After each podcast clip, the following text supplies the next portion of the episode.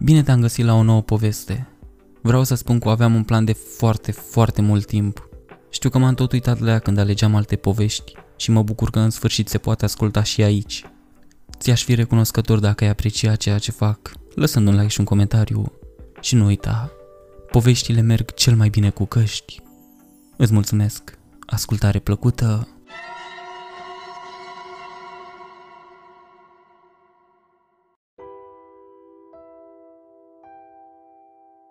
Voi începe cu un lucru foarte simplu. Dacă nu mai postez, înseamnă că s-a întâmplat ceva. S-ar putea să dispară, dar o să mă asigur că nu o voi face fără urmă. Multă lume a înțeles greșit povestea în ultima vreme, iar dacă acestea sunt ultimele mele cuvinte, atunci vreau ca ele să fie adevărul din spatele acelei nopți. Se știe că unul dintre strămoșii mei a fost acuzat de crime similare, dar cuvintele sale s-au pierdut în timp. De aceea postez acest text online, pentru ca el să nu se piardă niciodată și pentru ca vorbele mele să ajungă la un public mai larg. Ar trebui să dau câteva informații personale, astfel încât, dacă într-adevăr se întâmplă ceva, să puteți face legătura cu acest lucru. Mă numesc Mallory și locuiesc într-un oraș de coastă din Nova Scoția, Canada. Păi, cam asta este tot ce vă trebuie unii dintre voi s-ar putea să știți deja cine sunt și unde locuiesc, doar pe baza acestui fapt. În ceea ce privește restul, vă las să faceți munca minimă de care este nevoie pentru a găsi articolele despre crimă, pentru a vă da seama unde sunt. Dacă sunteți atât de hotărâți să organizați un protest prin care să cereți întemnițarea mea sau orice altceva pe peluza din fața casei mele, atunci puteți să vă documentați un pic. Cine știe, poate că în timpul lecturii veți vedea relatările poliției care mi-au dovedit nevinovăția. Totuși, cred că oamenii au nevoie de cineva pe care să dea vina, de aceea văd atât de multe comentarii online care mă consideră vinovat pentru moartea lui Jake. Și da, după ce voi spune povestea mea aici, s-ar putea să fi și mai convins că eu, că eu l-am ucis pe Jake. Dar nu voi ajunge nicăieri spunând doar, nu am făcut-o eu, așa că nu e nimic. Jake McLeod era cel mai bun prieten al meu. Nu mă refer la asta în felul în care vorbesc cu oamenii la o înmormântare. Era cu adevărat cel mai bun prieten al meu. Ne-am întâlnit în școala primară și de atunci ne-am susținut unul pe celălalt. După absolvire, amândoi ne-am găsit locuri de muncă în oraș. Jake la o benzinărie, iar eu la fast food. Lui Jake au plăcut întotdeauna mașinile și lucrul în jurul lor, așa că era mulțumit de slujba lui. În ceea ce mă privește, nu știam încă ce să fac cu viața mea, așa că fast food-ul era mai bun decât nimic. Cel puțin am ajuns să cunosc localnicii. Asta era bine. 27 martie. Era o noapte rece de duminică. De obicei, sâmbătă ieșeam la bar pentru a bea ceva și a juca biliard. Dar Jake nu se simțea bine sâmbătă, iar eu trebuia să lucrez o tură suplimentară. Așa că am decis să ne întâlnim în schimb în seara următoare și să suferim consecințele luni dimineața, nu m-ar fi deranjat să ne întâlnim săptămâna viitoare și să sărim peste asta, dar Jake a spus că vrea neapărat să vorbească cu mine despre ceva, așa că am fost de acord. Așa că eram acolo, în bar, sorbind bere și bătând mingi în găuri, cu zgomotele amețitoare ale discuțiilor din bar și muzica proastă de la radio pe fundal. După ce pierdusem al cincelea joc al serii, Jake a cerut o pauză ne-am așezat într-o cabină și după câteva momente a decis să fie în sfârșit sincer cu mine. Mallory, a spus el, plec din oraș. Mi-a spus că i s-a oferit o nouă slujbă în afara orașului, ca mecanic. Prietena lui plănuia să se mute și ea în zonă pentru a urma propria școală, așa că era o situație în care aveau de câștigat amândoi. Din nefericire, locul nu era la 15 minute de mers cu mașina ceea ce însemna că ne va fi mai greu să ieșim împreună, iar el urma să plece în decurs de o săptămână. M-a durut un pic, deoarece aproape toți ceilalți prieteni pe care mai aveam se mutaseră deja și ei. Dar am înțeles cât de mult însemna asta pentru Jake. Jake iubea mașinile, așa că acesta era un pas mare pentru el, iar eu nu puteam să mă las să-i stau în cale. În plus, eram în secolul 21, puteam să ținem legătura cu ușurință, dar Ruperea acestei tradiții a serii de weekend la piscină a fost cu siguranță tristă. Și-a dat seama că m-a supărat puțin și mi-a mai cumpărat o bere, dar am zâmbit și am spus că nu-i nimic.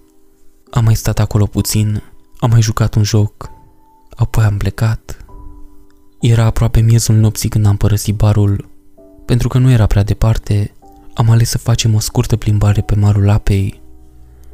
Iernile sunt lungi și enervante aici, în maritime, așa că în port încă mai pluteau câteva bucățele mici de gheață. Trotuarele erau încă alunecoase, unele locuri erau acoperite de gheață neagră perfidă, altele țineau munții murdari de zăpadă care încă se topeau. Malul mării era pustiu, așa că, în stările noastre de amețeală, la lumina felinarelor, am râs și am glumit fără motiv. Acum treceam pe lângă una dintre acele grămezi de zăpadă, iar eu am decis că ar fi amuzant să încep o bătaie de 30 de secunde cu Jake, așa că, chicotind în sinea mea, m-am împiedicat înainte și am întins mâna spre solidul rece și mucegăit și l-am strigat pe Jake. Hei, Jake! Nu mi-a răspuns, așa că m-am gândit că pur și simplu nu era atent. Jake! Jake! Aveam pulcărele de zăpadă format în timp ce am întrebat din nou. Niciun răspuns. Nici măcar nu a spus da sau ce, așa cum speram să o facă. Așa că m-am întors și m-am pregătit să arunc bulgărele de zăpadă. Am primit ca răspuns o lovitură în față. Nu am știut ce mă lovise în acel moment, dar oricum a fost tare. Deja șovăind, piciorul meu a lovit un petic de gheață neagră, iar următorul lucru pe care îl știu este că eram pe spate. A fost o bufnitură puternică în timp ce capul meu s-a izbit de ciment Durerea învăluindu-mi capul așa cum o mamă și învășoară copilul. Am ețit, am întins mâna înapoi și mi-am atins capul. Curgea doar atât de puțin, lăsând în vârful degetului pătat de roșu, în timp ce ochii îmi fluturau. Am observat în cele din urmă că lumina străzii fusese blocată de o formă. Concentrându-mă asupra ei, am reușit să disting ce... Nu, cine era iar inima mea a simțit că a căzut de la mare înălțime. Jake a târnat de felinar, iar piciorul lui zbătut fusese cel care mă lovise în timp ce se străduia să se elibereze. Am zăcut acolo, pe trotuarul rece, privind cum se scurgea viața din prietenul meu în timp ce murea sufocat în fața mea. Corpul meu nu răspundea la niciun îndemn panicat, iar vederea mea continua să se estompeze, așa că tot ce am putut face a fost să asist la ultimele momente de luptă ale lui Jake McLeod, apoi la spasme. Înainte de a se stinge în cele din urmă, plutind în aerul serii ca un cloposel de vânt, lacrimile mi-au curs în ochi, făcând și mai dificil să-mi dau seama ce se întâmpla, iar între crize de plâns am încercat să strig numele lui Jake. Nu mi-a răspuns, nu putea. Privirea mea s-a abătut apoi asupra ceea ce îl ținea în picioare era un cordon ciudat de o culoare albă strălucitoare, aproape ca și cum interiorul său ar fi fost plin de luminițe de Crăciun. Mai mulți spini ieșiseră în afară de-a lungul coardelor, iar eu puteam să văd liniile întunecate de-a lungul gâtului său, acolo unde sângele curgea când îl străpunseseră. Fața lui, gândită acum fără viață, era încremenită pe loc, încă mai reținând toate ultimele emoții care îi trecuseră prin minte, înainte ca moartea să-l cuprindă, frică, tristețe, dar mai ales dorință, o dorință de a trăi. Nu era niciun not sau ștreang de vreo formă vizibilă care să-i rupă gâtul, pur și simplu era atârnat, iar acesta se sufocase. Mâinile erau încă strânse în jurul frânghii, ca și cum ar fi putut, în orice moment, să le libereze din acea farsă și să-i salveze viața, dar nu a fost să fie așa. În schimb, trebuia să rămână acolo, pe trotuar, cu cel mai bun prieten al meu, acum legănat de un stâlp de iluminat. Atunci, și numai atunci, coloana mea vertebrală s-a cutremurat când mi-a venit un gând. M-am uitat în jur cu îngrijorare din poziția mea de pe jos, încercând să găsesc autorul acestui act înainte de a avea acea soartă, sau mai rău. Ochii mei săgetau în sus și în jos, în stânga și în dreapta, dar fără să-mi pot mișca capul, Eram destul de limitat în ceea ce privește distanța pe care o puteam vedea, așa că, în cele din urmă, nu am putut decât să aștept ca el să mă dezvăluie și s-a dezvăluit, așa a făcut. Din ceea ce părea a fi venit de nicăieri, în câmpul meu vizual, a apărut chipul înfiorător al unui bărbat. Strălucea aproape ca spuma rece și albă a mării, dar ștearsă și translucidă. Părea să aibă în jur de 30 de ani, dar nu am putut discerne nicio trăsătură reală care să-l identifice. Totul de pe fața lui se schimba în mod straniu.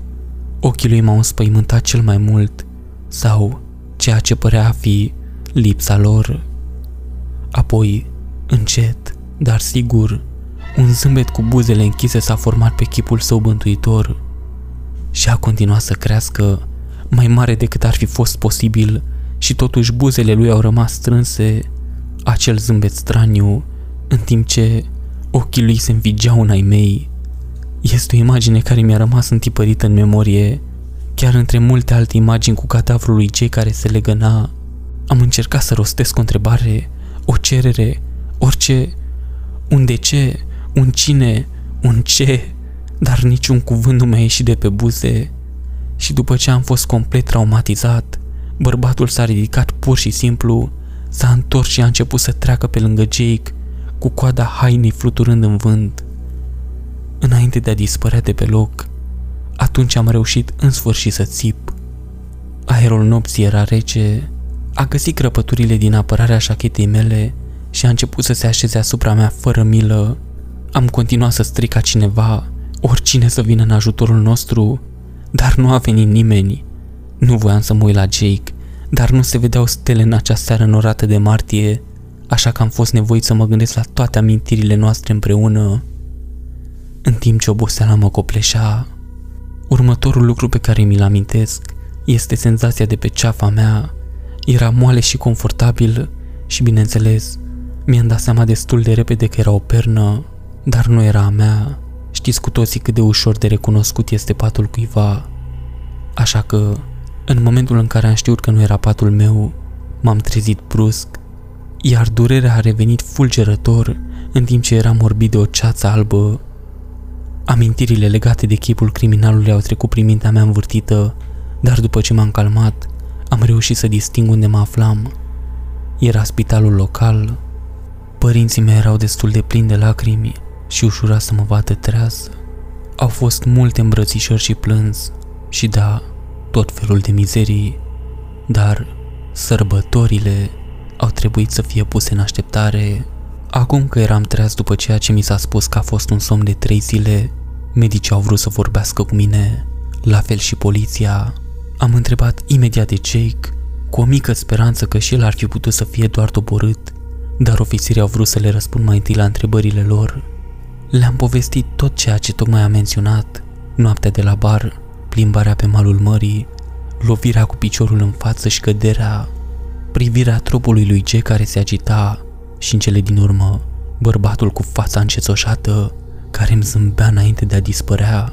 După ce am terminat de povestit versiunea mea, unul dintre ofițeri a tușit și m-a întrebat dacă sunt sigur de spânzurare. Am strigat la ei că sunt absolut sigur. Cum să nu fiu?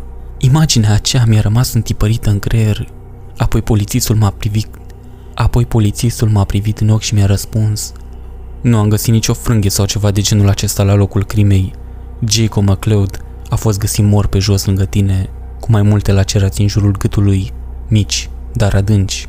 Tornada s-a întors în creierul meu și a început să-mi zăpăcească gândurile. Ofițerul m-a întrebat dacă bărbatul nu cumva luase cu el frânghia dar eu mi-aminteam clar că dispăruse pur și simplu și lăsase pe Jake acolo sus. Au repetat doar că a fost găsit întins pe trotuar împreună cu mine, un strat ușor de zăpadă care începea să se formeze deasupra noastră, a amândurora. Din felul în care era poziționat, au putut de asemenea să distingă că nu căzuse de la o asemenea înălțime, ci doar căzuse de la nivelul picioarelor până la pământ. Am întrebat cum am fost găsiți Barul s-a închis la aproximativ o oră după ce plecasem noi, iar un cuplu tânăr care vizitase zona a decis să facă o plimbare romantică în zăpadă de-a lungul malului mării. Apoi au dat peste cele două cadavre de pe jos, mă rog, unul aproape mort și unul cu siguranță mort și au sunat la 112. Apoi au dat peste cele două cadavre de pe jos, mă rog, unul aproape mort și unul cu siguranță mort și au sunat la 911. Serviciile au ajuns abia după ce am fost inconștient, așa că ofițerii au suspectat că ucigașul s-ar fi putut întoarce și să strângă frânghia din orice motiv. În ceea ce privește aspectul cețos al suspectului și al frânghiei, i-au pus-o pe seama alcoolului, ceva leziuni cerebrale, nu s-au îndoit de povestea mea, cu excepția chestiei cu frânghia, și s-au gândit că suspectul trebuie să fi crezut că a reușit să ne prindă pe amândoi. Doctorul mi-a spus că am primit o comoție cerebrală și că va trebui să mai stau cu ei câteva zile înainte de a mă lăsa să plec, deoarece mă lovisem destul de tare la cap. Așa că, aproximativ o săptămână mai târziu și după alte câteva teste, am fost externat din spital și trimis acasă. M-am tărât înapoi în pat, deprimat de pierderea prietenului meu și îngrozit că ucigașul m-ar putea repara și ar putea încerca să-și termine treaba. Zvonurile au început să circule. Au crezut că nu voiam ca Jake să se mute din vreun motiv nebunesc și au luat cele mai drastice măsuri pentru a-l împiedica să plece. Serios, cum de ți se pare cât de cât logic, dar emoțiile copleșesc rațiunea presupun. Și astfel, cei care îl plângeau pe Jake au arătat cu degetul spre mine, fie că am comis fapta, fie că nu am ajutat la prevenirea ei. Dar eu știu ce s-a întâmplat. Știu că ceea ce am văzut a fost real. Omul acela cu fața încețoșată, frânghia acoperită de spini, înfățișările lor îngrozitoare, bucăți din formele lor, șuvițe care curgeau în vânt ca niște fire de păr și privirea aia crudă, zâmbetul ăla plin de răutate. Nu era nimic pământesc la omul ăla. Nu știu cine sau ce naiba era, dar în acea noapte nu era o persoană vie în fața mea. Mi s-a răcit sângele când ochii lui s-au înfipt în ai mei, într-un mod pe care nu l-am mai experimentat niciodată. Niciun bărbat nu putea să bage așa o teamă în inima cuiva și niciun om nu putea să se stingă pur și simplu pe loc, să dispară în vânt. Și dacă temerile mele sunt corecte, atunci e posibil să știe că sunt încă în viață, fie printr-un al șaselea simț pe care l-au strigoi, fie poate că e la curent cu știrile locale. Ar fi putut fi o halucinație, desigur, dar oricum, mă îndoiesc că va dori să mă țină în preajmă pentru mult timp. Voi continua să actualize. Voi continua să actualizez acest blog cu mai multe informații referitoare la acest caz, dacă voi mai fi în stare să o fac. Dacă nu, atunci acesta a fost adevărul. La revedere! Pe mai departe, voi nara comentariile de la postare Marco Polo Frate, asta e o porcărie! Termină cu prostiile astea înfiorătoare și mărturisește. Mary Oswell, Daniel ăsta nu e amuzant, mai întâi îți ucis cel mai bun prieten, apoi inventezi o poveste ridicolă pentru a explica totul? Mi-ai ucis prietenul nenorocitule, abia aștept să te văd în închisoare. Morgan Key 96 Îmi pare rău să aud asta, omule. Nu pot imagina cât de terifiant a fost. Uite, ar trebui să ne întâlnim și să ieșim cândva. Au trecut săptămâni de când nu te-am mai văzut, amice. Ieți în toți. Da, tipul ăsta e plin de rahat. Ori a făcut-o el, ori încearcă să obțină influență făcând o poveste de groază din moartea prietenilor lui. Tipul e terminat. Somnium. Am auzit o mulțime de zvonuri despre acest caz, așa că am decis să mă interesez mai mult de el. Tot ce spune Melroy aici se potrivește cu rapoartele poliției și altele, așa că îl cred. Ai grijă, omule, tipul ăla poate fi oriunde. Povești înfiorătoare pentru întuneric. Iubesc această poveste, omule. Te deranjează dacă povestesc pe canalul meu? Ți-aș da credit complet. 19 aprilie 2019 S-a întors și nu știu ce să fac acum. O să presupun că ai citit prima mea postare, pentru că nu vreau să retrăiesc acele amintiri acum, nu cu tot ce s-a întâmplat și o pierdere de timp. De asemenea, îi mulțumesc lui Mary pentru că mi-a aruncat numele acolo, în ciuda dorinței mele de a rămâne oarecum anonim și îmi pare rău. Pentru cei curioși, am șters deja comentariul, așa că, da, nu am participat la înmormântarea lui Jake. Am primit o mulțime de mostrări pentru asta, dar eram îngrozit din anumite motive că ucigașul lui ar putea fi acolo, având o plăcere bolnavă de a-și vedea victima coborând în pământ. Nu am ieșit din casă timp de o săptămână bună, ascunzându-mă sub așternuturi și citind răspunsurile la primul blog. Ieșeam din camera mea doar pentru a lua mâncare sau pentru a merge la baie, doar pentru a mă întoarce repede în pat și am uitat fără să mă gândesc la videoclipuri pe YouTube pentru a-mi lua gândul de la lucruri. Părinții mei mă verificau zilnic, dar în mare parte mă lăsau să mă descurc singur. Ei s-au gândit că acesta era doar un mecanism de adaptare. Poliția a continuat să investigheze într-o oarecare măsură, dar fără piste reale pe care să se bazeze, lucrurile se mișcau încet. Am încercat să fac cercetări despre chestia aia, despre omul din ceață, dar de fiecare dată când încercam, imaginile alea blestemate mi umpleau mintea, mai întâi Jake, apoi zâmbetul și din nou Jake, apoi, ca și cum să-i ține respirația și alerga printr-un cimitir, am reușit să intru rapid într-un rezultat al căutării, ucigașul fantomă cețoasă. Nu mă așteptam la mare lucru și nici nu ar fi trebuit să mă aștept. Și, firește, nu a returnat nicio informație relevantă, doar o grămadă de povești cu fantome înfricoșătoare pentru mine, cu care să mă răsfăș și să mă bântuiesc și mai mult, dacă voi alege să o fac. Le-am evitat ca pe o ciumă. A fost furtună într-o noapte, una dintre primele ploi puternice de primăvară. Vântul a zângănit toată noaptea împotriva obloanelor mele, obligându-mă să stau treaz în caz că ar fi apărut, chiar dacă era doar o bătaie, doar ca să mă mai încurce. Nu că programul meu de somn nu ar fi fost deja distrus. Și astfel am rămas acolo, închis în camera mea din proprie inițiativă, cu un cuțit elvețian mereu la îndemână în cazul în care omul ceții ar fi venit după mine. Am mai ieșit din casă doar o singură dată înainte de al doilea incident și asta pentru o programare la medic, doar niște chestii de bază, pentru a verifica ce fac, dacă mă simt ciudat la cap, dacă mă simt într-un anume fel, dacă fac față cu bine pierderii prietenului meu. Doctorul a observat comportamentul meu retras și a spus că dacă acesta și starea mea de spirit continuă prea mult timp, m-ar putea îndruma către un terapeut pentru consiliere suplimentară. Minunat, mi-am zis.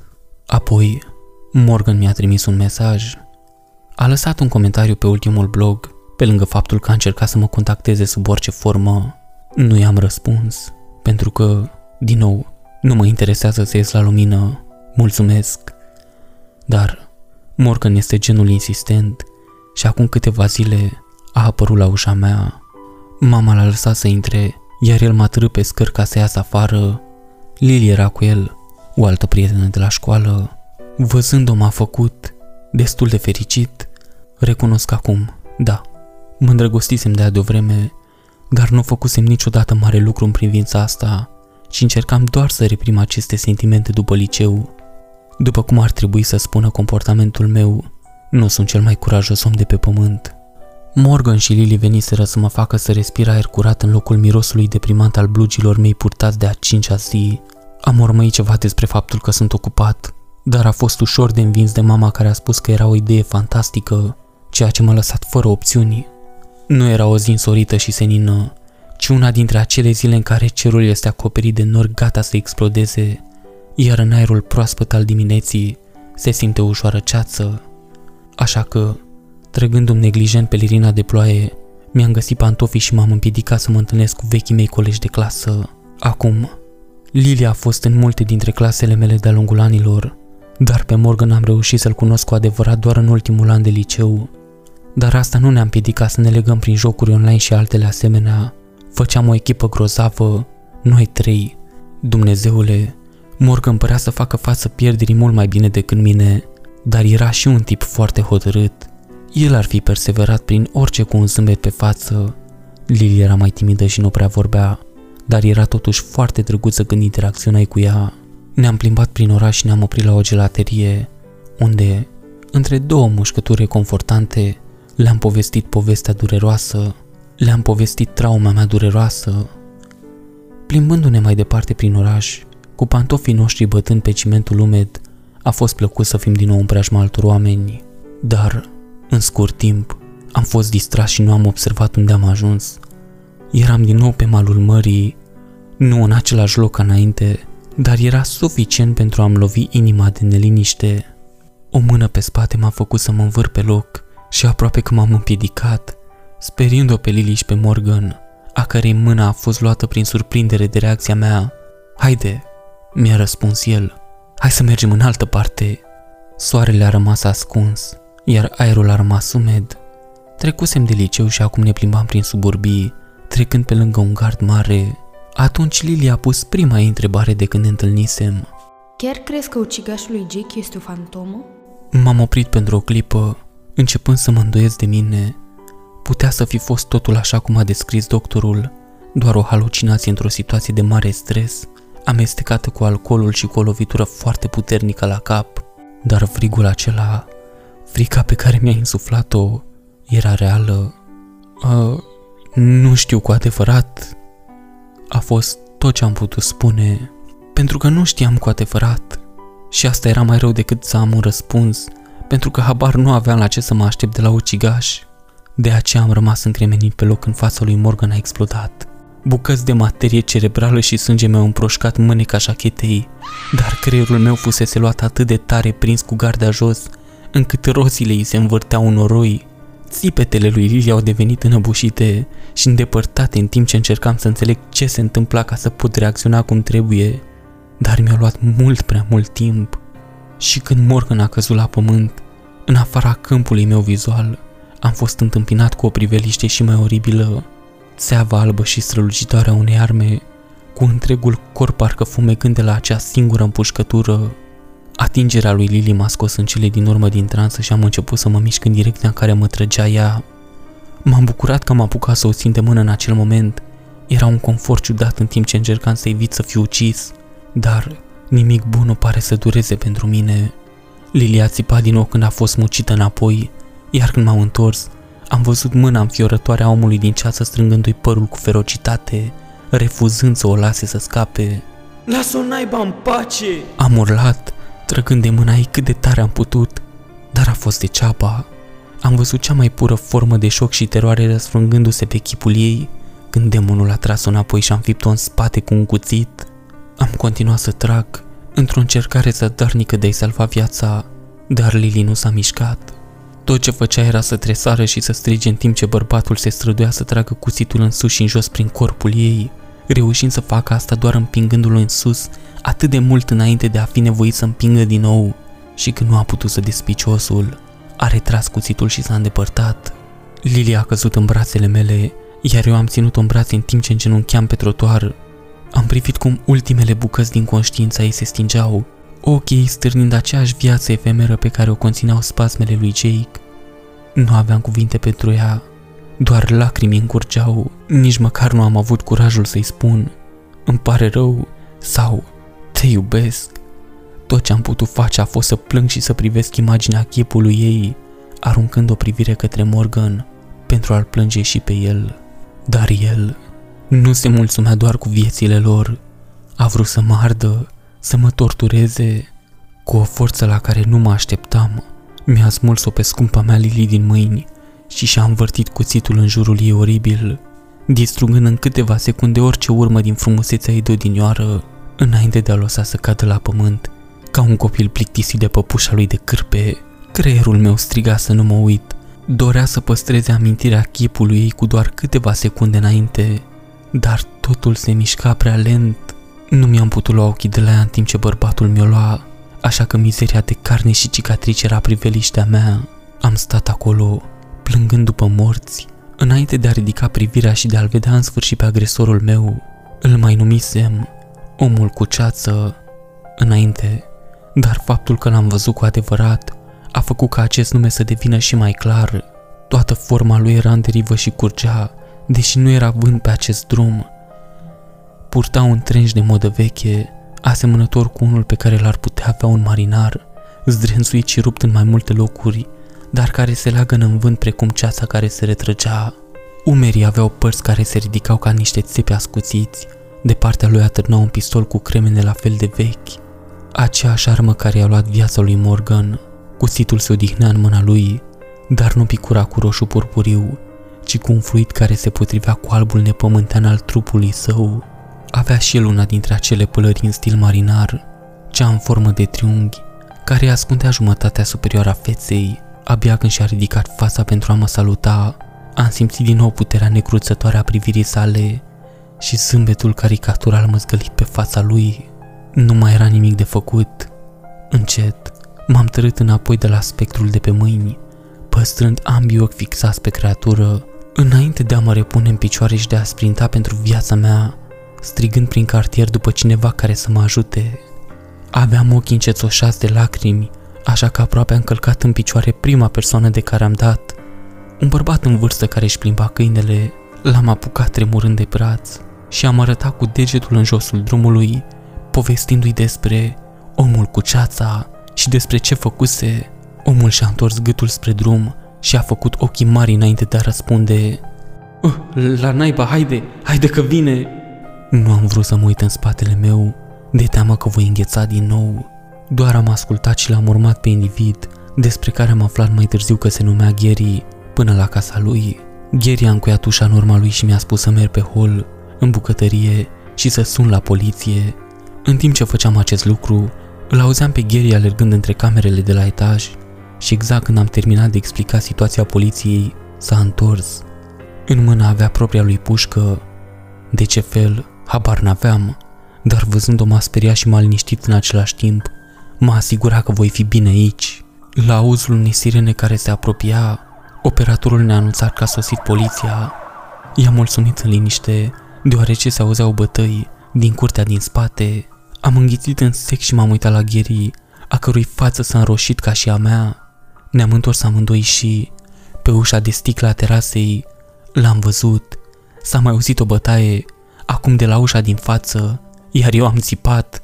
Ajutor! E în spate! Gary și-a pus pușca într-un colț și m-a împins spre ușa din față. Amândoi scribulindu-ne pe drum, am ajuns la încuietoare și am desfăcut-o, permițându-le polițiștilor să treacă în bucătărie. Am arătat frenetic în direcția omului cu ceață, iar ei păreau să înțeleagă destul de bine. Gary și cu mine am fost escortați până la mașinile de poliție, deschise la ochii curioși ai vecinilor. Puteam distinge oameni care stăteau la ferestrele din sufragerie, privind cu ochii holbați scena, dar nu puteam fi mai incontrolabil decât situația în care tocmai mă aflam.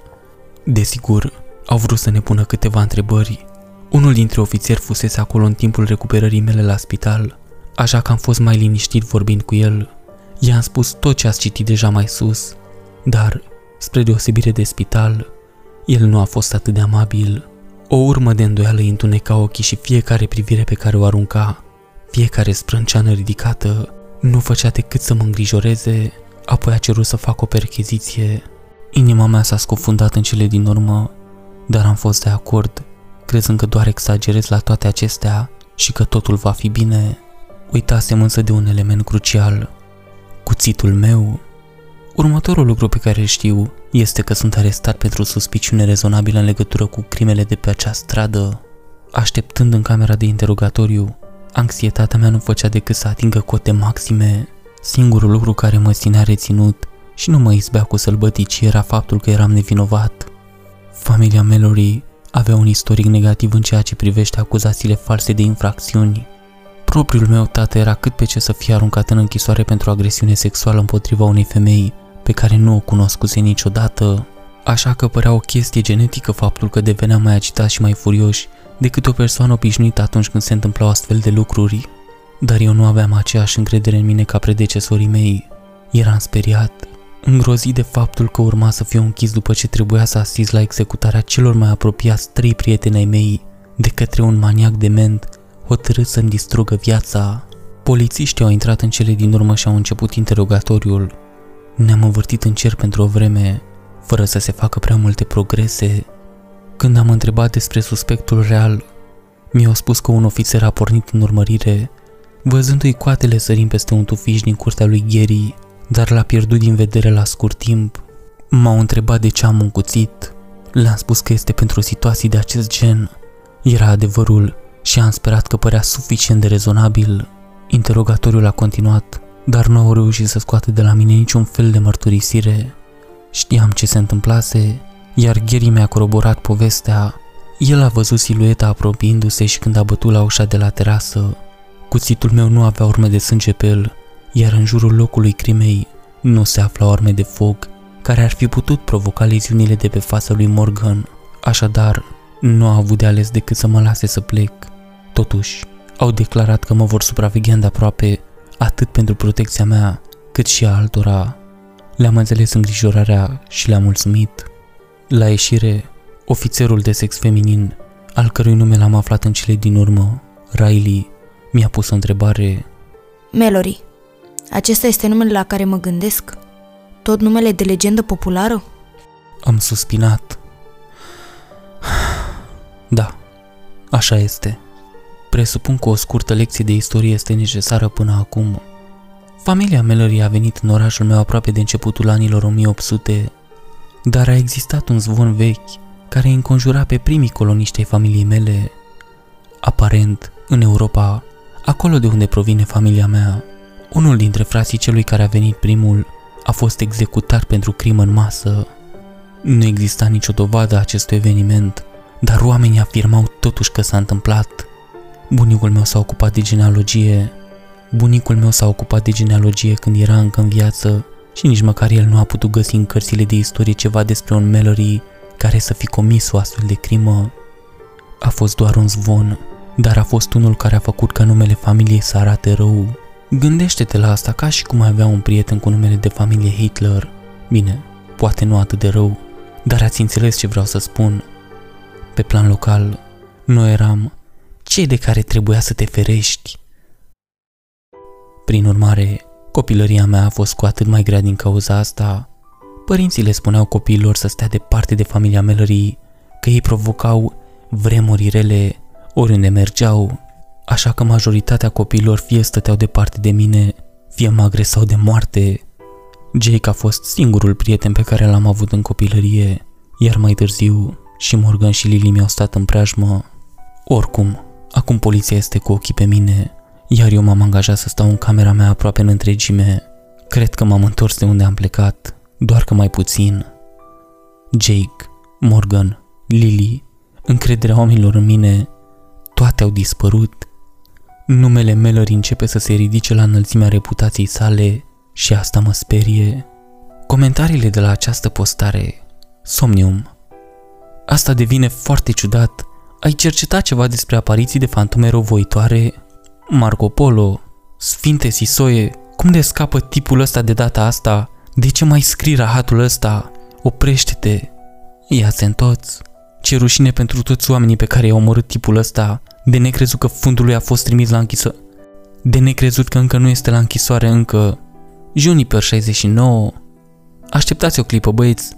Dacă Gary a ajutat la crimă, el avea o armă, iar Mallory avea cuțitul. Frederick Swan. Ar fi bine să mergi la un medium sau ceva de genul ăsta, dacă e vorba într-adevăr de un fel de fantomă. Din descriere, pare a fi ceva care provine din aceeași epocă cu membrii familiei tale care au locuit în zonă. Poate că ar putea fi adevărate zvonurile pe care le-ai menționat. În ceea ce privește pe cei care mă vor ataca pentru că am oferit ajutor, eu cred asta doar cu un grăunte de sare, dar ar trebui totuși să oferim ajutor doar în cazul în care există șansa să fie real. Criplor Dix. Wow, asta a fost foarte înfricoșător. Nu cred că mai pot dormi. Rini H98. Nu mai minți nenorocitule, predă-te! Mary Oswell. Cum poți să scapi cu asta? Kid Sirius 1408. Mincinosul naibii. Somnium și tu la fel.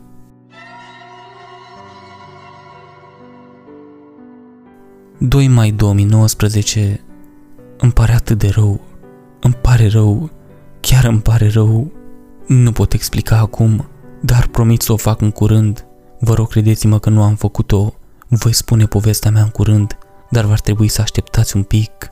Comentariile de la această postare Marco Polo Ce-a făcut acum nenorocitul ăsta?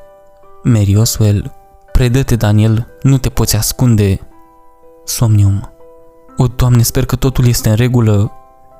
Juniper 69 el a făcut masacre pe pacienții spitalului Iisuse Hristoase. Marco Polo a omorât o groază de oameni. Killer Winner. Tipul ăsta e psihopat rău de tot. Sper ca polițiștii să-l omoare pe nenorocitul ăsta. Cu ierti mână BV. Predă-te la închisoare. Aquarius Mary 76. Mallory, chiar ai nevoie să vezi pe cineva. Fie că sănătatea ta mentală se degradează, fie că într-adevăr te bânti un spirit din viața de apoi. Ai nevoie de ajutor. Criblor Dix. Oh, doamne, chiar a făcut-o. A fost la știri și am văzut-o cu tatăl meu. FBI Agent 69. Frate, Jeffrey Wool 007. Predă-te. 3 mai 2019. Așadar, după cum probabil au auzit cei mai mulți dintre cei care ne ascultă cu regularitate, Omul a apărut din nou și a ucis din nou. A fost crud, a fost oribil și din nou, oricât de slab ar începe să sune această scuză, nu am făcut-o eu. Acesta nu este un caz de băiețelul care a strigat lupul. De fapt, este exact opusul acestei povești. Lupul este aici, iar eu am încercat să vă avertizez pe toți. Voi, orășenii, sunteți cei care refuzați să credeți. Va trebui să fac acest lucru cât mai rapid și cât mai amănunțit posibil. Doi termeni care nu merg împreună cu ușurință. Nu scriu asta de pe propriul meu calculator, așa că vă rog să mă iertați dacă nu am timp să fac o recapitulare grozavă a ceea ce s-a întâmplat deja. Chiar și aceste două paragrafe pierd timp prețios pe care l-aș putea folosi pentru a-mi dovedi nevinovăția, așa că voi încheia aici și voi ajunge la adevăr. Nu a trecut mult timp de la cel de-al doilea incident. Avem o altă programare la doctor, așa că mama m-a dus cu mașina la spital. Holul era destul de aglomerat când am ajuns, așa că a trebuit să stăm o vreme în sala de așteptare. În tot acest timp, paranoia mea a fost predominantă. Piciorul meu refuza să se oprească din săritul pe podea și îmi cercetam constant împrejurimile în căutarea oricărui semn al omului cu ceață.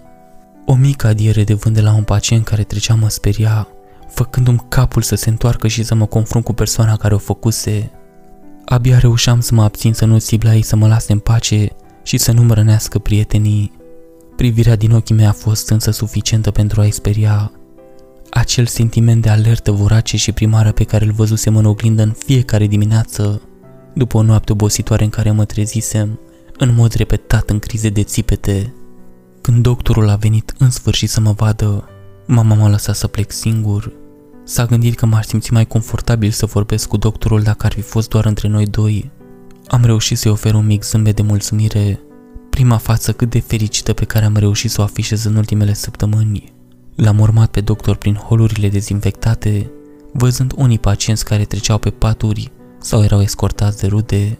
Mirosul de alcool era palpabil, usturându-mi interiorul nărilor. Ne-am așezat în biroul lui și am trecut direct la treabă.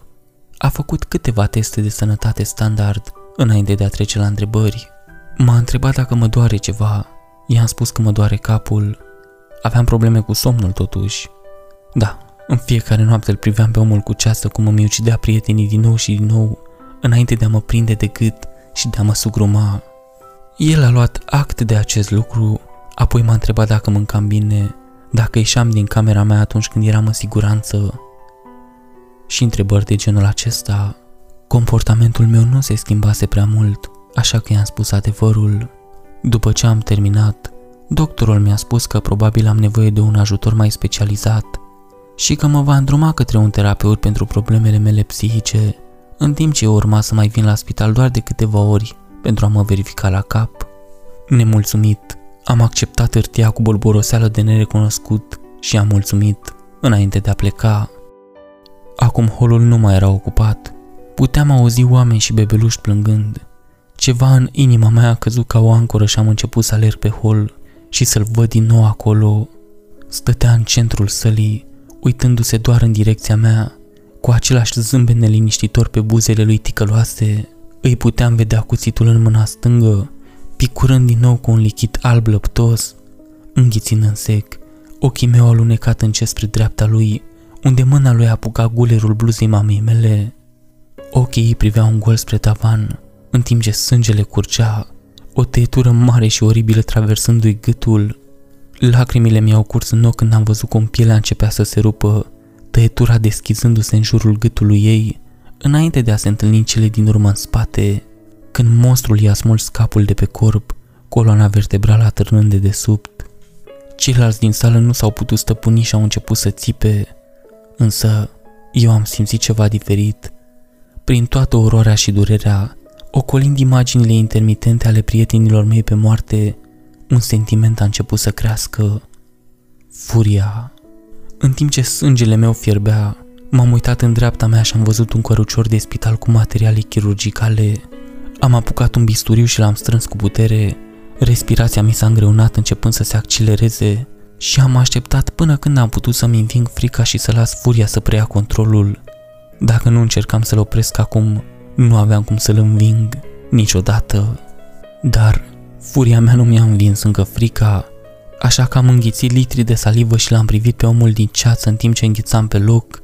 El pur și simplu și-a continuat zâmbetul ciudat și a lăsat capul mamei mele pe podea înainte de a se întoarce. Ce a urmat? Doamne, aș vrea să pot uita. Este o priveliște pe care nu i-aș dori-o nimănui, dar vreau ca toți să-mi cunoașteți durerea, să știți cât de mult am pierdut și cât de rău este acest lucru. El i-a ucis pe toți. N-am văzut niciodată ceva să se miște atât de repede. La fiecare clipire, omul din ceață se afla în fața unei alte victime, cu lama înfiptă adânc în burtă sau în gât. Am încercat să-mi țin ochii deschiși cât mai mult timp, crezând că îl va opri din mișcare dacă nu-i închid, dar lacrimile m-au forțat să clipesc, așa că am ucis fiecare persoană din hol neacționând. L-am văzut trecându-și cuțitul peste ochii unui om, orbindu-l instantaneu și lăsându-l să sufere. L-am văzut cum a deschis pieptul altui copil și a jupuit coastele în afară, expunându-i inima care bătea la vedere până când s-a oprit. O bătrână nu a avut nicio șansă în fața bătăii și împunsăturii pe care a primit-o de la un suport de perfuzii. S-a apropiat de o femeie însărcinată și a târât încet lama peste stomacul ei, înainte de a ajunge înăuntru și de a smulge copilul nenăscut. L-a legănat pe bietul copil de cordonul umbilical, aruncându-l în aer înainte de a-l trânti pe podeaua lustruită, până când tot ce a rămas a fost o pastă moale de țesut, cu bucăți de oase împrăștiate, ca niște ciocolată într-o prăjitură. Poate vă întrebați, de ce nu a fugit nimeni? De ce nu au strigat după ajutor? Au încercat. Am văzut câți oameni fie că s-au ridicat și au alergat spre uși, fie că au strigat după ajutor, dar în clipa în care încercau, o frânghie de spin zbura prin cameră din mâna lui și apuca persoana de gât. Înainte de a o trage încet înapoi, puteam să văd cum spinii creșteau până la a străpunge gâtul victimei, iar țipetele lor se transformau în gâlgâieli în timp ce se sufocau cu propriul sânge și indiferent dacă erau deja decedate sau nu, omul din ceață se juca cu răutate cu trupurile lor, ciopârțind metodic membrele înjunghindu-le în bucăți de carne de nerecunoscut. Stai pe loc! Strigătul m-a scos din transă și m-am întors în treapta mea pentru a vedea doi ofițeri de poliție intrând înăuntru în grabă, cu armele scoase și îndreptate spre siluetă. Speranța a început să crească în mine. Eram salvați. Unul dintre ofițeri s-a uitat la mine. Era ofițerul care fusese la ultimele două incidente. S-a uitat la mine și m-a întrebat dacă sunt bine. Abia am dat din cap. Stomacul meu făcând un rotițe din cauza amestecului copleșitor de teamă și bucurie. În sfârșit îl văzuse. În sfârșit îl văzuse pe bărbatul cu ceața. N-ar fi trebuit să-și ia ochii de la el. Partea dreaptă a feței a început să se rupă și să se sfâșie, iar întregul ei corp a căzut pe podea. Diferite proiectile zburaseră în ea, iar orice sentiment de siguranță a fost mulți, în timp ce îi priveam pometele expus. Auzind un zgomot surd, m-am întors și l-am văzut pe celălalt ofițer pe podea, cu o gaură proaspăt făcută în față formând un pus de sânge. Furia a început să curgă din nou, de data aceasta punând stăpânire pe gândurile mele și mai repede. M-am holbat la demon, al cărui cap tremura rapid, dar fără sunet. Un râs tăcut și un zâmbet năucitor își bătea joc de toți cei pe care o omorâse. Destul era destul. Dorința mea de a acționa a fost mai mare decât frica și pentru prima dată m-am năpustit asupra acestui om din ceață. Am înfipt bisturiul direct în abdomenul lui, doar pentru ca acesta să treacă în partea cealaltă. Și-a dat capul pe spate și a continuat să-l scuture maniacal. Buzele lui nu întrerupeau contactul. M-am înfuriat în continuare, tăind și înjunghind, încercând să-l rănesc și eu într-un fel pentru a egala scorul. În tot acest timp, nu puteam striga decât un singur cuvânt. De ce? De ce l-ai ucis pe Jake? Sau pe Morgan sau pe Lily? Mama mea, pentru ce motiv trebuia să moară? Sau oricare dintre acești nevinovați? De ce nu m-a omorât pe mine? Să mă scutească de mizeria asta și să-mi pună capăt existenței? De ce eu? De ce acum? De ce am meritat această tortură? Capul omului din ceață a continuat pur și simplu să zvâgnească, fără să dea vreun răspuns la rugămințile mele. Și apoi, în timp ce eu cădeam în genunchi, învins și deprimat pentru a treia oară, a fost luat de un vânt de origine necunoscută. Forma lui cețoasă a fost purtată de vânt, ca praful, iar zâmbetul său a fost ultimul care a dispărut. Am răgnit și am plâns, lacrimile mele căzând pe podeaua pătată de sânge. Nu mi-a păsat că intestinele cuiva erau strivite între degetele mele. Tot ce am putut să fac în acele câteva momente a fost să mă târăs până la locul unde el lăsase capul mamei mele și să o legă în brațe pentru doar câteva minute scurte. Pe măsură ce mă împăcam cu situația, mi-am dat seama că poliția va veni în curând. Nu mai aveam cum să scap din asta, asta dacă mă prindeau. Am căutat în cadavrul mamei mele cheile de la mașina familiei, apoi am ieșit în grapă afară și am plecat cu mașina. Nu aveam încă permis, dar exersasem. Auzeam mașinile de poliție în depărtare, dar nu am dat niciodată peste ele. În schimb, am ales doar o destinație și am condus. Chiar dacă vor urmări de unde am postat această intrare sau îmi vor căuta mașina, nu mă vor găsi. Cel puțin nu încă. Am plecat deja din zonă, încercând să-mi păstrez hotărârea și să nu mă abat de la drum. Și mi-am luat și alte măsuri de precauție pentru a evita arestarea. Care sunt acestea, nu le voi spune, deoarece probabil că se folosesc de acest loc pentru a-mi da de urmă, dar trebuia să spun adevărul. Asta e tot ce am făcut din ziua în care am început acest lucru, încercând să informez lumea despre ce s-a întâmplat cu adevărat și să vă avertizez cu privire la spectrul criminal în serie care mă urmărește oriunde mă duc. Deocamdată am de gând să evit oamenii cât mai mult posibil, nu vreau să se mai întâmple o altă crimă, dar mă voi uita și în cărțile de istorie să văd dacă pot găsi ceva despre un fel de spirit răzbunător care te bântuie și ucide pe toți cei din jurul tău. Nu voi actualiza până nu găsesc ceva. Comentariile de la această postare. Juniper 69 Ce naiba? FBI Agent 69 Acest om devine nebun. Tipic chiar omoară oameni pentru arta lui. Mary Oswell. Daniel Mallory. Ești un monstru bolnav. Marco Polo E un ucigaș în serie acum Sfinte Sisoie Ikea Fanboy Tipul ăsta are nevoie de un glonț în el sau 10 sau unul pentru fiecare persoană pe care a ucis-o. Aquarius Mary 76 Daniel, asta sună incredibil de periculos. Te-aș îndemna să cauți ajutor, fie el spiritual sau mental. Kid Sirius 1408 Puneți o nenorocită de pușcă în gură și apasă pe trăgaci. Nimeni nu-ți va simți lipsa. Ești un gunoi. Popcorn LED. Haide, tipule, poți să vinci chestia asta. Ia-ți în toți. Melori este noul nume de criminal în serie de reținut. Scrie un blog ca să se întoarcă și să se masturbeze la aceste scene. Criplor Dix a trebuit să mă opresc din citit când a vorbit despre copil, pentru că mi-a adus aminte de mine. Somnium. Știi, am fost înclinat să te cred de la început, să-ți dau beneficiul îndoielii, dar nu mai sunt atât de sigur. Dacă într-adevăr încercai doar să povestești cât mai repede evenimentele, de ce ai intrat atât de mult în detalii despre fiecare moarte? Îmi pare rău, omule, dar nu te mai poți susține, trebuie să te predai autorităților. 6 mai 2019 Îmi pare rău, îmi pare rău, Doamne, chiar îmi pare rău. Iartă-mi sufletul pentru că am pus capăt lumii tale. Comentariile de la postarea de mai sus. Marco Polo A ucis pe cineva? Popcorn LED Ce s-a întâmplat, ești bine? Somnium Omule, doar oprește-te.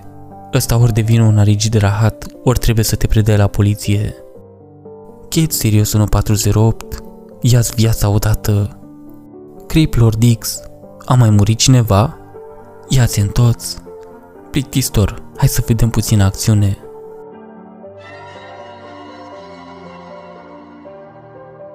7 mai 2019 Astăzi am văzut oceanul. Părea că va fi furtună. Cerul era cenușiu. Vântul sufla și valorile erau agitate, dar nu ploua. Vremea tipică pentru maritime, cred. Toată gheața s-a topit și ea până acum. Îmi pare rău. Eu doar aveam nevoie de ceva cu care să încep ca să mă pot determina să încep procesul de a scriere a acestui ultim articol. Ăsta este sfârșitul. Da, am găsit adevărul, dar găsirea lui nu a făcut decât să cimenteze o soartă îngrozitoare pentru lume, așa că mâine voi șterge tot acest bloc pentru a împiedica alți oameni să afle despre omul ceții. Cu toate acestea, simt că le datorez o explicație celor care urmăresc acest lucru de ceva timp și în plus, sunteți deja parte din problemă, așa că asta e. Așadar, Primul lucru pe care vreau să-l spun este că îmi pare rău, nu pentru că mi-a șters ultima postare, postată într-un moment de disperare și teamă, ci pentru adevărul pe care urmează să vi-l spun. După spital, m-am oprit la mine acasă pentru a lua câteva lucruri personale. Mașina de poliție dispăruse, așa că am presupus că ofițerul familiar ne-a urmărit până la spital. După spital, m-am oprit la mine acasă pentru a lua câteva lucruri personale. Mașina de poliție dispăruse, așa că am presupus că ofițerul familiar ne-a urmărit până la spital. Și am lăsat scurta postare pe blog spunând că voi explica totul în curând. Apoi am pornit cu mașina spre o cabană veche de familie, într-o zonă împădurită din provincie. Zona era destul de mare, cu o cabană mare din bușteni și un hambar mare în spate. Toate terenurile agricole de pe vremea când predecesorii mei locuiau aici dispăruseră destul de mult. Puteai vedea unde se aflau, dar terenul ar fi avut nevoie de lucrări ample pentru a fi din nou util pentru astfel de sarcini. Cabana era la fel de veche ca și primii melării care s-au stabilit aici și era într-o stare surprinzător de bună, în mare parte datorită întreținerii constante pe care familia mea o făcuse de-a lungul anilor. Era un loc de întâlnire pentru grătarele de vară și altele asemenea, dar în orice alt moment era lăsată complet singură. Am luat cheia din locul său ascuns, mi-am aruncat lucrurile pe podea, apoi m-am trăit până în dormitor și m-am prăbușit în așternuturi. M-am acoperit cu pătura de lână mucegăită de la capătul patului și am plâns până am adormit. Visam doar moartea, doar tristețea mea mă ținea închis în vis, așa că plângeam suflete pierdute prin visele mele. A doua zi de dimineață am căutat ceva de mâncare, dar, firește, nu era mai nimic prin preajmă. Trebuia să merg în satul din apropiere, dar nu puteam folosi mașina mamei mele. Dacă ar fi fost reperată, aș fi fost prins prea repede. Știam că tata ținea un motociclet în hambarul de aici, ca un cadou pentru când îmi voi lua permisul, așa că am schimbat mașina cu ea. Am alimentat-o cu niște benzină într-o butelie și am condus-o puțin pe aici înainte de a încerca drumul deschis. Am reușit să ajung în oraș și am folosit niște bani din portofel pentru a cumpăra lucruri de bază, pâine, lapte, hârtie igienică, bologna și muștar. La ieșire, am observat că era o bibliotecă vis-a-vis de locul în care parcasem. Dezbatându-mă cu mine însumi, dacă era sau nu o idee bună, am decis că era probabil cel mai bun loc în care să merg dacă voiam să găsesc informații despre omul ceții, așa că mi-am luat cumpărăturile cu mine și am intrat. Bibliotecara a fost destul de drăguță și m-a îndrumat spre locul unde se aflau calculatoarele. Se pare că satul nu știa încă să aibă grijă de mine. I-am mulțumit și m-am apucat imediat de treabă. Voi trece direct la subiect. Nu am găsit absolut nimic. În mare parte doar mituri medievale despre fantome care blestemau oamenii să aibă un viitor rău sau alți moșii care omorau pe cei dragi, dar nu și ținta lor. Dar nimic din toate astea nu m-a ajutat. Apoi mi-am amintit de blog și cu o rememorare dureroasă am povestit evenimentele recente, faptul că nu am putut afla nimic despre bestie și că totuși încercam să vă conving pe voi de existența ei a fost cel puțin supărător. M-am întors în cabană și m-am culcat pur și simplu, paranoic că mă vor găsi fie polițiștii, fie demonul. Următoarele două zile au fost cam la fel. Mi-am petrecut ziua în bibliotecă, citind și căutând răspunsuri, fără niciun rezultat. Întors în cabană, am scotocit puțin pentru a găsi ceva care să-mi distragă atenția și să mă scoată din obiceiul de a mă pomeni. Erau câteva cărți vechi și alte lucruri, dar cam atât. În după amiaza aceea trebuie să tai niște lemne pentru cuptor, apoi a venit seara de acum două zile. După două zile în care nu am avut nimic de arătat pentru cercetările mele, m-am întors din nou acasă la o cabană liniștită și la un sandwich cu muștar și bologna. M-am hotărât să mă mai uit puțin prin cabană, dar încerc să aflu mai multe despre familia mea. Am observat o carte pe un raft înalt la care nu puteam ajunge, așa că am scuturat cu grijă structura pentru a încerca să fac să cadă. În aceeași trântă care a doborât cartea, a mai căzut ceva din vârful uneia dintre căpriori. Când cartea s-a dovedit a fi doar un album de familie vechi din anii 40, interesul meu s-a întors la pachetul neobișnuit care căzuse. Era o scrisoare legată strâns în piele. Cel care o împachetase inițial nu voia să-i se întâmple nimic, dar cel care o primise nu părea să vrea ca altcineva să o găsească, așa că de ce să nu o distrugă pur și simplu? Deschizând-o, am găsit două documente nediferite, observabile mai ales după calitatea hârtiei. Pe prima parte scria, pentru oricine găsește asta, acestea sunt ultimele cuvinte trimise de fratele meu, Arthur Mallory. Deși conțin puterea de a împrăștia un blestem foarte urât și crud, nu mă pot hotărâ să ard ultimul lucru pe care mi l-a trimis cel mai drag fratele meu. Te îndemn să nu le citești, dar dacă o faci, să știi că perpetuezi o moștenire a răului. Semnat Kenneth Mallory, 1814. Am clipit și a trebuit să citesc din nou cuvintele Kenneth Mallory, primul Mallory care s-a stabilit în Noua Scoție din Europa, ceea ce însemna că cealaltă hârtie se referea la fratele său, Arthur, fratele despre care se zvonea că ar fi măcelărit el însuși mulți oameni. Un fior și-a croit drum spre și raspinării îmi suna mult prea familiar, așa că, bineînțeles, eram îngrozitor de nerăbdător să aflu ce s-a întâmplat cu Arthur. Următoarea secțiune este o transcriere a ceea ce am putut determina din conținutul scrisorii. Vă avertizez de până acum.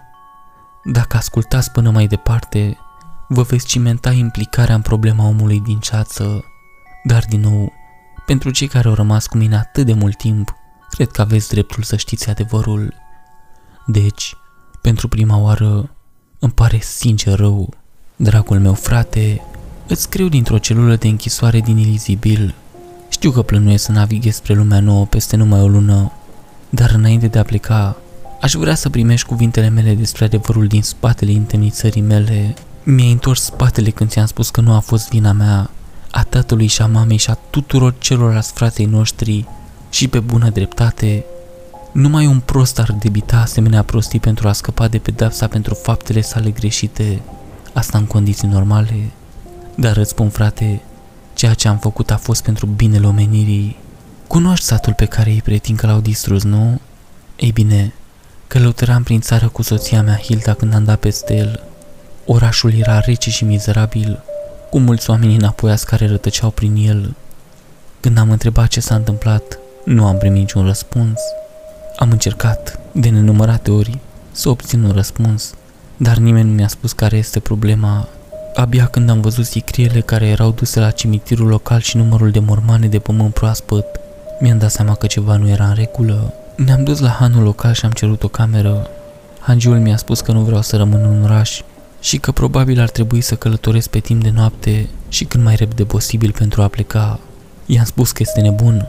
Mi-am plătit biletul și m-am dus mai departe în pat. Am fost trezit în timpul nopții de un țipă puternic. După ce am spus Hildei să rămână în pat, am ieșit în grabă din clădire și am văzut un bărbat care stătea în mijlocul drumului. Arăta ca orice alt marinar, dar o aură de răutate ieșea din el. Tocul lui călcase cu piciorul în capul unui sătean, iar pe fața lui se citea zâmbetul diavolului. I-am strigat să se oprească, dar el nu a făcut decât să se uită la mine cu privirea aceea înfiorătoare. Apoi, următorul lucru pe care mi l-am dat seama a fost că dispăruse în fața ochilor mei. Neștiind cum să reacționez, m-am tras în casă, m-am ghemuit lângă iubita mea soție și am ținut-o aproape în timp ce adormeam. Când m-am trezit a doua zi dimineața, eu am fost cel care a țipat, în timp ce fața ei mutilată se uita fix în ochii mei. O, Doamne, Hilda, cum am plâns și am plâns pentru tine, îngerul meu. Hangiul a urcat la etaj și când m-a văzut cum o legănam în brațe, am crezut că sunt terminat, dar el doar a oftat, spunând că ar fi trebuit să plec. A fost îngropat în acea dimineață. Mi-a spus povestea, sau ce era de spus, despre creatură, la o serie de halbe în seara următoare. Nu avea un nume pentru ea, ieri ea nu le dădea niciunul. Pur și simplu a apărut într-o amiază mare și omorâse trei oameni în mijlocul pieței orașului. Când a fost confruntată, a invocat un briș puternic de spini și a măcilărit pe toți, smulgându-le capetele de pe umerii. Hangeul a declarat apoi că întotdeauna părea să comită mai multe fapte murdare cu cât mai mulți oameni îl văzuseră, așa că orașul avea o regulă generală de a nu merge noaptea și că dacă auzeai strigătele de moartele cuiva, nu trebuia să te duci după el, ca nu cumva să vezi creatura cu ochii tăi și să continui blestemul. Încercaseră să trimită ajutoare, dar de fiecare dată când cineva părăsea orașul, era găsit a doua zi dimineața spânzurat de acoperișul unei case. Am stat în camera mea zile întregi, gândindu-mă la ceea ce mi se spusese. Abia puteam să dorm, în timp ce alte țipete răzbăteau prin sat. Pentru fiecare dintre ele mă simțeam personal responsabil, pentru că ieșisem și continuasem blestemul, văzându cum îl omora pe acel sătean și în depresia mea profundă am pus la cale un plan teribil. După ce pierdusem lucrul bun care intrase în viața mea de la sfârșitul serviciului meu ca soldat, aveam de gând să salvez acest sat și întreaga Europa de la dezastru. Da, i-am ucis. Erau doar fermieri, simpli orășeni. Nu erau greu de combătut, dar nu m-a durut să omor. A trebuit să o fac.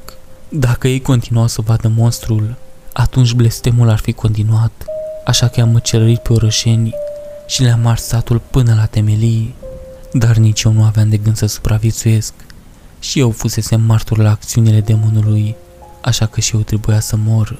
M-am pregătit să mă înjung în abdomen, o cale dureroasă de a muri, dar care merita să-mi spășească păcatele. Dar când am înfipt pumnalul în mine, l-am sfârmat în bucăți mici, în stare de șoc total. Mi-am ridicat privirea și am văzut fața furioasă a monstrului din fața mea. Zâmbetul său se inversase, iar ochii săi priveau cu dispreț și ură. Cu toate acestea, avea un aspect nesănătos. Pielea era întinsă pe pomeți, făcându-l să pară bolnăvicios, în timp ce noaptea în care l-am văzut prima dată, bestia arăta ca un tânăr normal și sănătos. O slăbise mucigându-i pe acei oameni, dar a refuzat să mă lase să mă sinucid. Avea nevoie de cunoștințele mele despre înfățișarea sa pentru a continua să existe.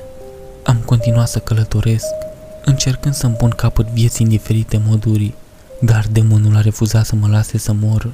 Părea să aibă suficientă energie pentru a apărea doar în acele ocazii, dar atunci când apărea, făcea tot ce stătea în putință pentru a-mi opri sinuciderea. O rafală de vânt mă împingea înapoi de pe marginea unei stângi. O armă se bloca dacă încercam să trag cu ea asupra mea. Nimic nu a funcționat, dar acum nu eu sunt cel care mă ucide, ci statul. Și când voi pleca, voi lua această bestie cu mine, direct în iad, acolo unde este locul, așa că nu mă combătemi Kenneth.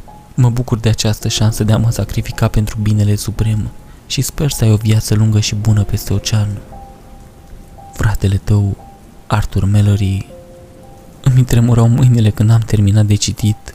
Omul din ceață nu dispăruse, ceea ce însemna că Arthur se înșelase cu privire la faptul că blestemul se transmitea celor care îl vedeau să în răul.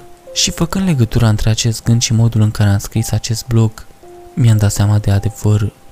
Nu conta dacă știai cum arată, tot ce conta era că știai de el.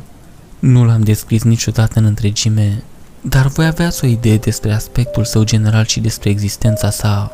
Cu toții suntem vinovați, cu toții perpetuăm existența și acum, cu această revelație, am primit certitudinea că nu nebunisem și nici nu aveam halucinații despre el.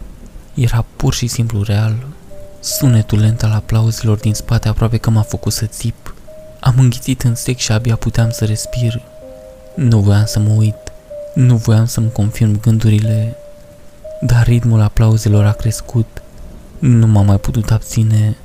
Încetul cu încetul am pivotat capul peste umăr. El era aici.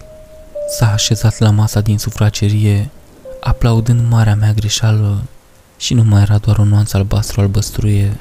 Acum avea culoare Trenciul lui era de un maron închis, pantalonii și cămașa neagră, cu o bluză roșie și portocalie pe dedesubt. Era totuși greu de obținut o imagine clară a lui, așa cum spusese Arthur.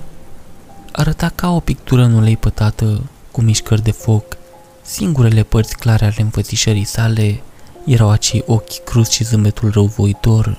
Apoi, fără avertisment, s-a ridicat în picioare și a înclinat pălăria și în cele din urmă și-a deschis buzele pentru a rosti trei cuvinte obsedante înainte de a se îndrepta spre uși și de a se stinge. Îți mulțumesc, Melody. Habar nu aveam dacă familia mea mă mințise în legătură cu Arthur Mallory, dar dacă știau de fapt despre închisoare sau nu, din câte știam, omul din ceață persistă să existe datorită scrisorii în sine și abia acum se hotărâse să se dezvăluie.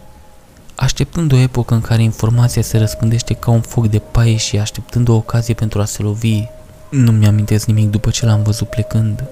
Următoarea amintire pe care o am este aceea că stăteam pe covorul murdar al cabanei, cu scrisoarea așezată în fața mea.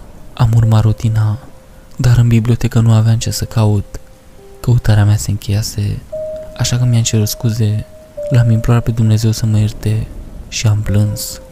Astăzi am reușit să mă adun suficient de mult pentru a mă hotărâ asupra unei soluții.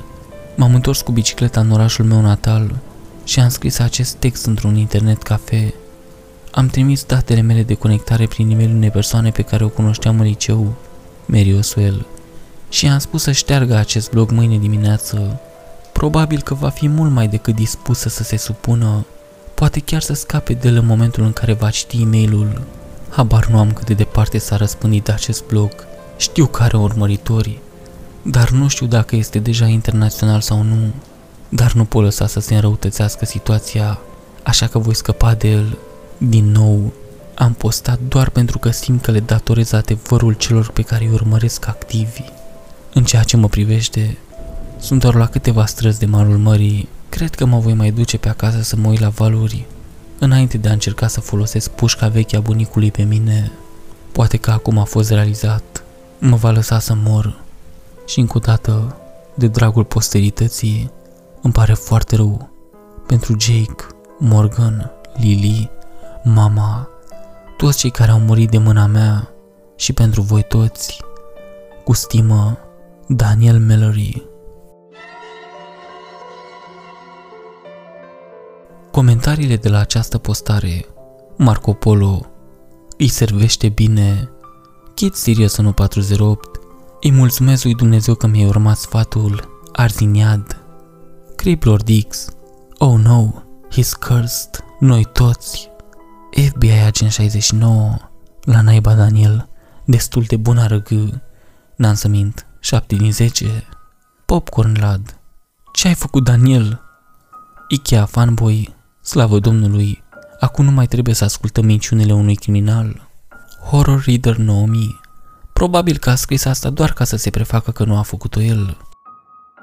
Somnium Ar trebui să te predai și să-ți înfrunți crimele.